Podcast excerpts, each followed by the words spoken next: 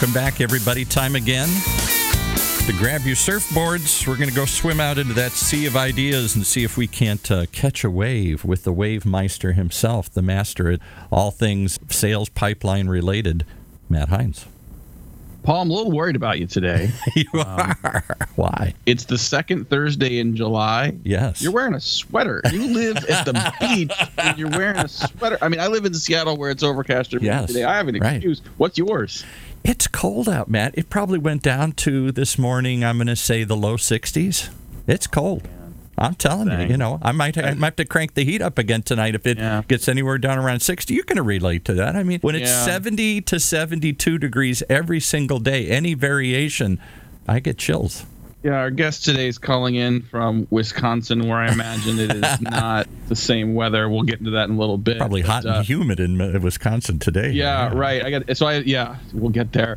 Um, well, thank you everyone for joining us in another episode of Sales Pipeline Radio. So excited to have you with us as we power into the summer months and really sort of get our feet under us for Q3, second half of the year not really the first half of the year we all expected, was it? But um, we're all still here. And if you're listening to this, thank you so much for making Sales Pipeline Radio a part of your work from home or work from wherever you are journey. If you're listening to us live on the Funnel Media Radio Network, thank you very much for tuning in. If you're listening to this on the podcast, thank you very much for subscribing and downloading all of our episodes of Sales Pipeline Radio. Over almost 250 episodes now, Paul, available past, present, and future up at Sales Pipeline Radio. Dot com. Today we are featuring uh, we every week feature some of the best and brightest minds in B2B sales and marketing. Today is absolutely no different. Very very excited from the upper Midwest, where I'm sure it is cool, not humid and hot at all today. We've got from Corporate Visions, the author of the book The Expansion Sale, Tim Riesterer. Tim, thank you so much for joining us today. What's give us a little weather report for the upper Midwest today? How are we doing? We are hot and humid and stormy. So uh, I appreciate being here, Matt, and being able to kick off with a weather report. But we will take it, given that if we complain about hot weather, given how often it's cold here, you should just really slap us upside the head, I think. Well, you really do. I mean, I, am born and raised on the West Coast, grew up in California, live outside of Seattle now, but I've got a lot of family in Illinois and Iowa. And clearly, you know, the Midwest gets all seasons. Um, you know, you get your crazy winters and you certainly get crazy summers as well. Some of my favorite memories growing up were going out to grandma and grandpa's house. They were lived in Peoria, Illinois, and some of the thunderbangers coming through, especially at night, could be a little terrifying, but also for a kid growing up in California, were a lot of fun. I grew. I'm just going to jump in. I don't usually join in the conversation, but I grew up in the Upper Midwest. I was born in Minnesota, lived in Wisconsin, and spent much of my life in Michigan. And the key is, if you don't like the weather, wait five minutes because it'll change.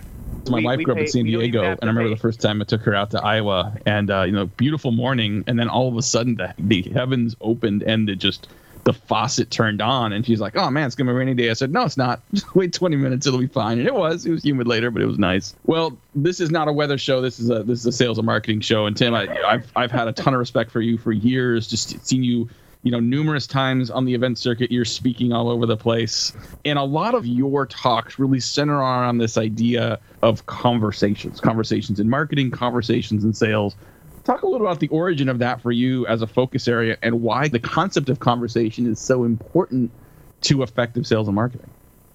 Yeah, a couple ways I could do this. If anybody listening is in a position to just write down a couple numbers, if they have a pen or a paper, just write down three numbers. The first one's 103, the second one is 12, and then the third one is 88. The 103 is 103 million hands of poker that they've measured online and what they discovered in 12, 12% of the cases did the best hand actually win the pot.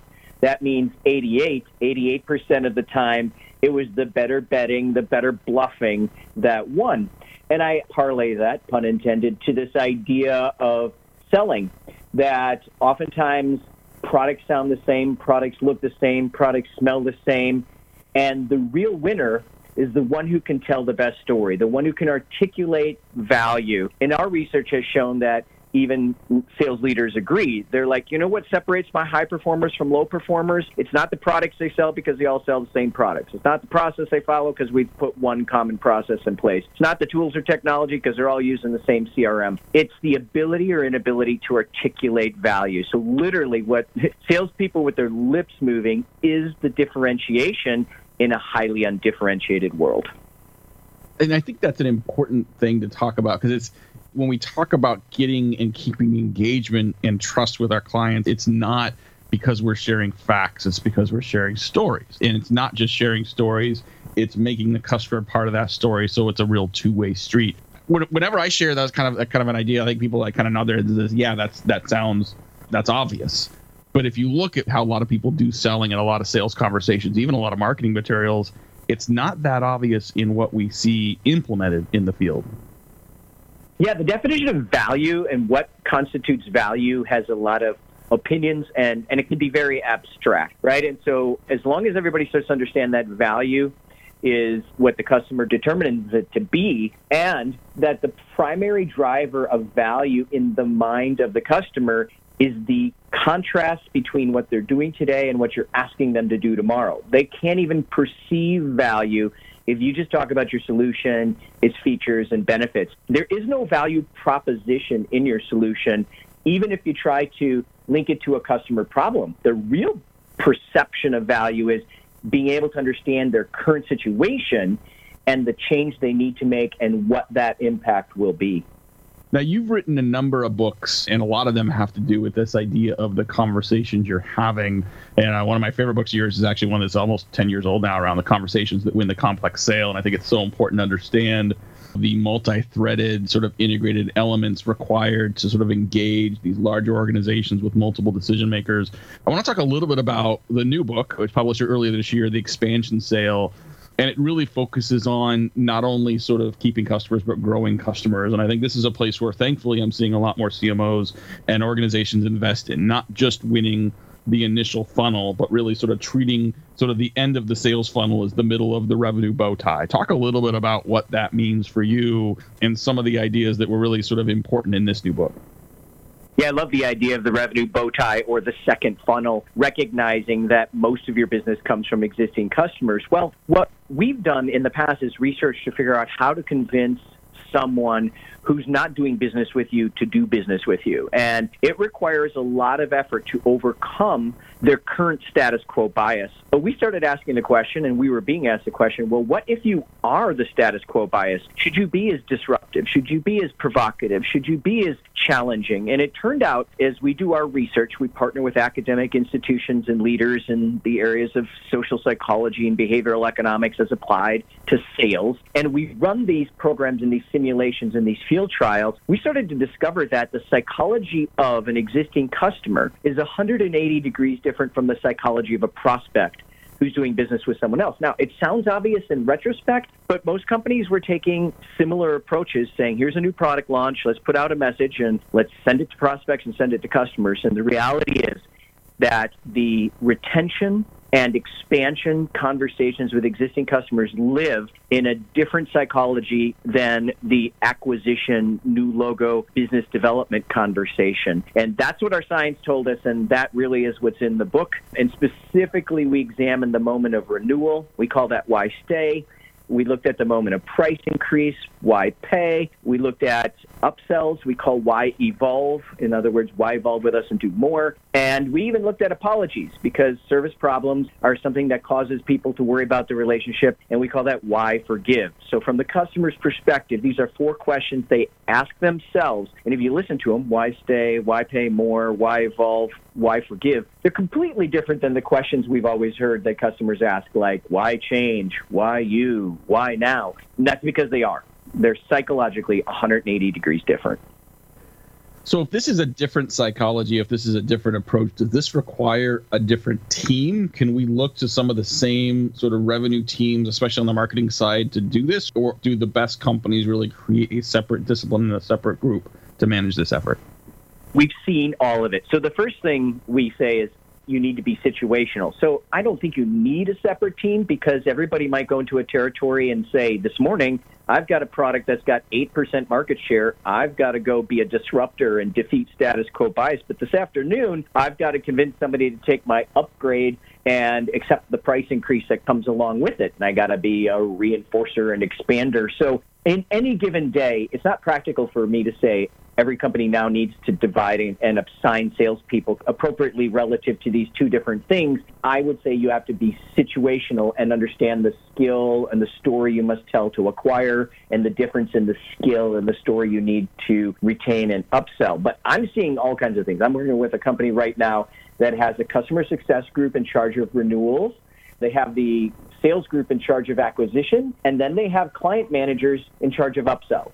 And so there's three groups with numbers the resell, upsell number, the retention number, and the acquisition number, and it's three different teams. So the good news is we have something to say to each team, but we are dealing with three different teams. It's not practical for every company, so it's about being situational if you can't divide your teams one of the things I love about the content you guys produce across all formats, like your presentations, the, the content you guys have up on the Corporate Visions website, as well as the books, is they're deeply based in research. And so this isn't just opinion, this is sort of fact from the market. The expansion sale is what we've been talking about sort of the last few minutes. This book was published in February. COVID 19 was a bit of a, you know, a spark in our eyes at that point. Have you noticed anything that has changed in the last few months about the dynamics and the psychology that goes into this, or has that been kind of platform and channel agnostic? You know, it's interesting. So the book came out in February, the expansion sale, and we contended in the book that 70 to 80% of your revenue for mature companies, your revenue and your growth in this coming year will be from existing customers. After COVID, like the pivot was, well, that was 70, 80%. Now it's like 100% because acquisition is really slowed to a trickle. So the book looks very fortuitous in its timing. In fact, somebody recently, when they were interviewing me, said it almost looks prophetic. Do you have any stock tips? And I offered that, honestly, if my life is any indication, wine.com might be a good choice for you. But anyway, suffice it to say is we have seen a shift where now everybody is pivoting, recognizing that if they are going to survive this current time, retention has to get the kind of attention it deserves as opposed to just trusting it will happen. And every extra basis point makes a difference. And it's all about upsells and trying to find some incremental value from your existing customers and and so the timing couldn't have been better for the book, and it has really resulted in a lot of attention for the concepts and the application of those across the entire business, not just like customer success or others.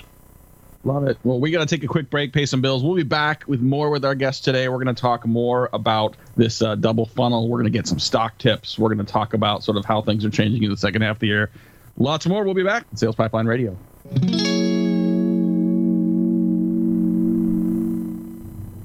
How do you continue to drive predictable revenue in an increasingly unpredictable time? Creating a revenue growth engine is no small task, nor is it one that can be done overnight. And these days, it can feel harder than ever to hit your stride. So, how can you overcome the obstacles? Read the new research report on the state of predictable revenue growth from 6sense and Heinz Marketing. Get it now at hub.6sense.com dot com slash prg. That's hub dot the number six s e n s e dot com slash prg.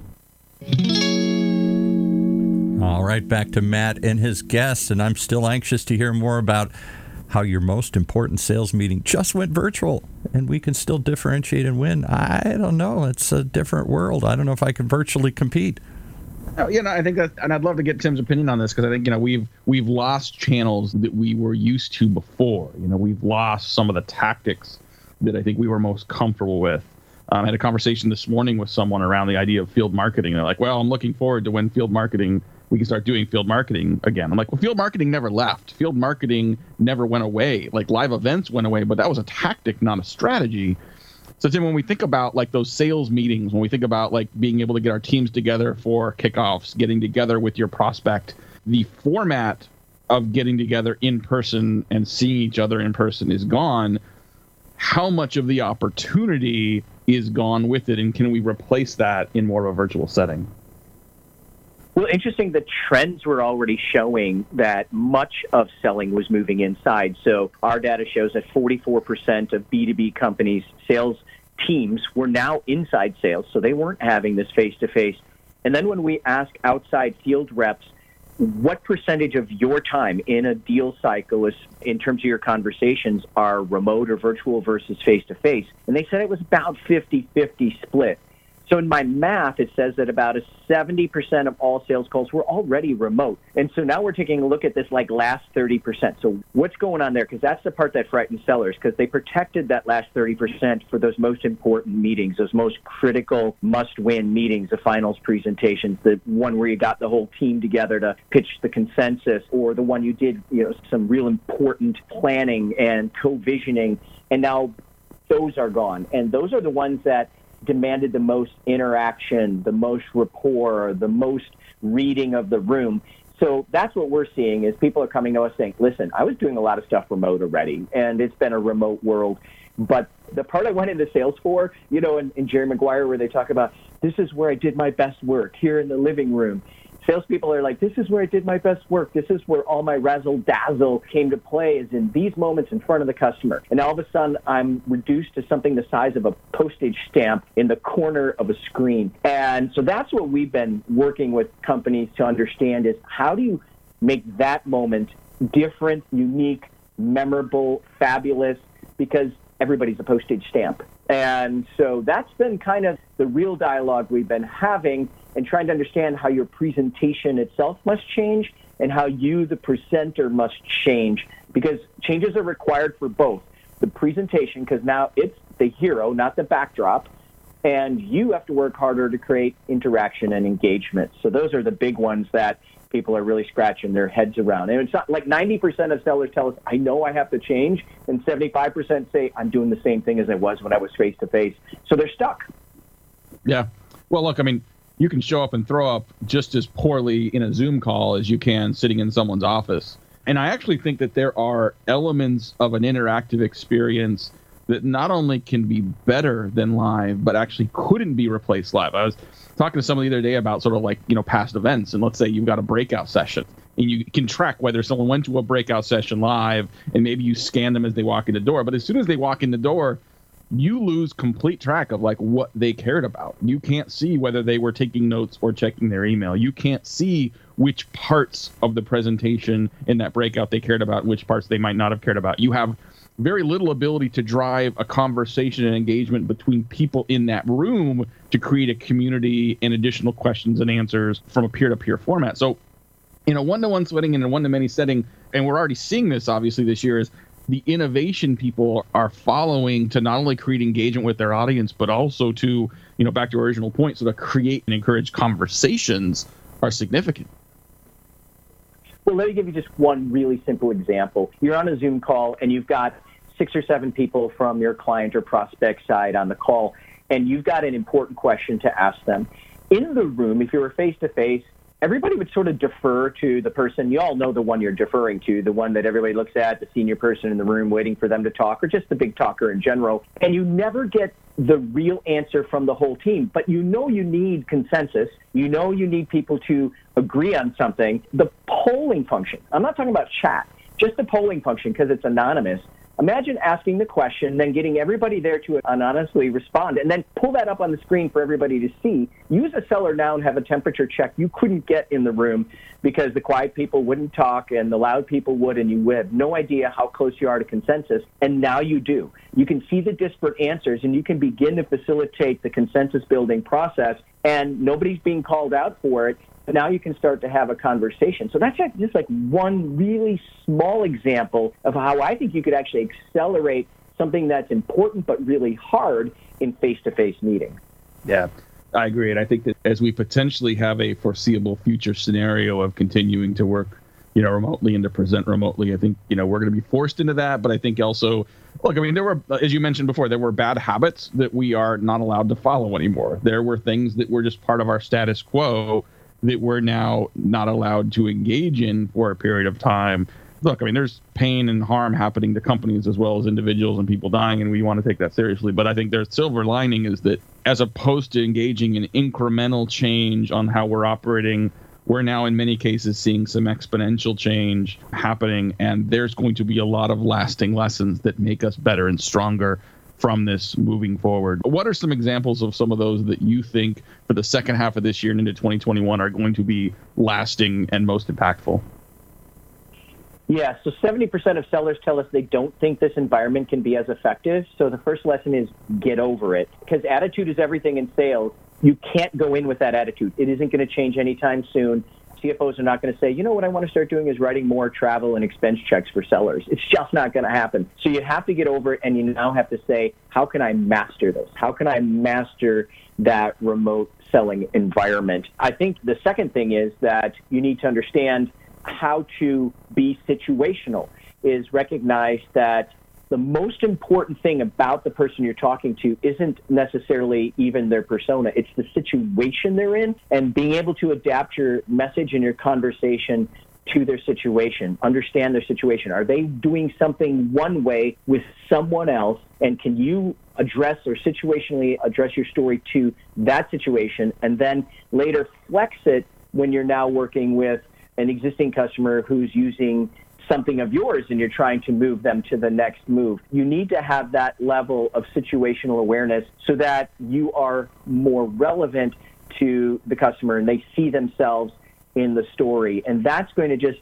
be more and more required because you have to hold their attention in a way that when you were in the room, they could pretend to pay attention and they'd have to keep their eyes open and look at you. But when they're virtual, they can do so many more things. So you've got to find a way to empathetically understand the situation they're in and connect yourself to that situation. And I would think officially long term, people are going to have to get more comfortable with being dynamic in a virtual environment. What do I mean by that? The things that you did well in a room, flip charting, whiteboarding, creating dynamic rapport back and forth and capturing that. If sellers are not figuring out how to dynamically engage in a virtual environment, where you can share and then capture what's going on back and forth in a way that everyone can see it and comment on it, you are going to lose all kinds of opportunity to one, build the rapport and engagement required, two, advance the conversation to the next step, and three, distinguish yourself. Only three point, uh, give or take, 3.5, 3.7% of sellers tell us they use any form of whiteboard or annotation or some sort of dynamic engagement tool. 87% of sellers tell us they use PowerPoint. I'm telling you, the way you're going to win is you're going to have to figure out a way to be more engaging, more interactive, and distinguish yourself that way in order to advance the deal. So hopefully that made sense. One, just sort of get over it. Virtuals forever. Two, be situationally relevant because empathy to the situation they're in is more important than just knowing their title and persona. And then three, being able to be dynamic and interactive in a way that differentiates you from every other super fatiguing virtual call they're having. Now, Paul, I know you have a question here. As we just got a couple more minutes here. Definitely want to remind folks if I mean, Tim's just spitting out knowledge and he stats is, and research yeah. like you're like just like nuts. But if you want to dig more into this, highly encourage you to go to corporatevisions.com click on the resource library tab. Tim and his team are doing some amazing work, not just the books, but the research, a ton of online events, a great content library, just tons of great research based insights that uh, that can make you and your team more successful. Paul, go ahead. Real quickly, I just want to know his opinion. I see why buyers want to get back. I mean, sellers want to get back into the room. I want to sell you something. I want fa- return to face to face. Do you think buyers are going to be eager once they've learned how to buy remotely? It seems like they're more productive. They can have more meetings and and uh, they can compress these things down into little Zoom calls rather than all day. Let's turn it into lunch and everything else here. You think buyers are going to want to go back to this uh, same face-to-face world? I don't, and I've been talking to analysts and Forresters coming out in August. Sorry, Forrester, to say all selling's inside selling, and it isn't just because it's going to be because companies realize their sellers can be more productive this way, and the companies you're calling on are going to realize they can be more productive themselves and I think let's just assume we can healthily get into those companies because I'm seeing research that says companies and people are not going to feel comfortable getting into those close quarters anywhere from six months to three years. And so the, what I'm seeing and hearing then is that think of the policies going on in these companies just to get their own people back to work and make that safe. They're not going to want to bring people from the outside who do not understand what their traffic patterns are and all the other steps that they've taken. So there's just nothing about this that says it's going to not be virtual for a long, long time, if not forever. Yeah. Yeah, I think that's great advice, and I think as you referenced, I mean, I've seen this trend as well from you know with inside sales is you know not only do sellers see it as more efficient, buyers prefer it. It doesn't change the value exchange. It still means you have to have a good value proposition, have a reason for people to engage, and you know, I think a two-way conversation is going to continue to differentiate the winners and losers in sales and marketing moving forward. Well, unfortunately, we are out of time. I knew we were going to do this. I got a whole list of other questions I was hoping to get to, but Tim, thank you so much for joining us today. Very much encourage people check out the new book. Check out uh, corporatevisions.com in their resource section. Check out the new book, Expansion Sale. Just some amazing stuff Tim and his team are doing we'll be back next week 11.30 pacific 2.30 eastern another great episode thanks for joining us today on behalf of my great producer, Paul. This is Matt Heinz. Thank you so much for joining us on another episode of Sales Pipeline Radio. Another perfect example of why you got to set your clock and ride along with us each and every week here on the Funnel Radio channel for at work listeners like you.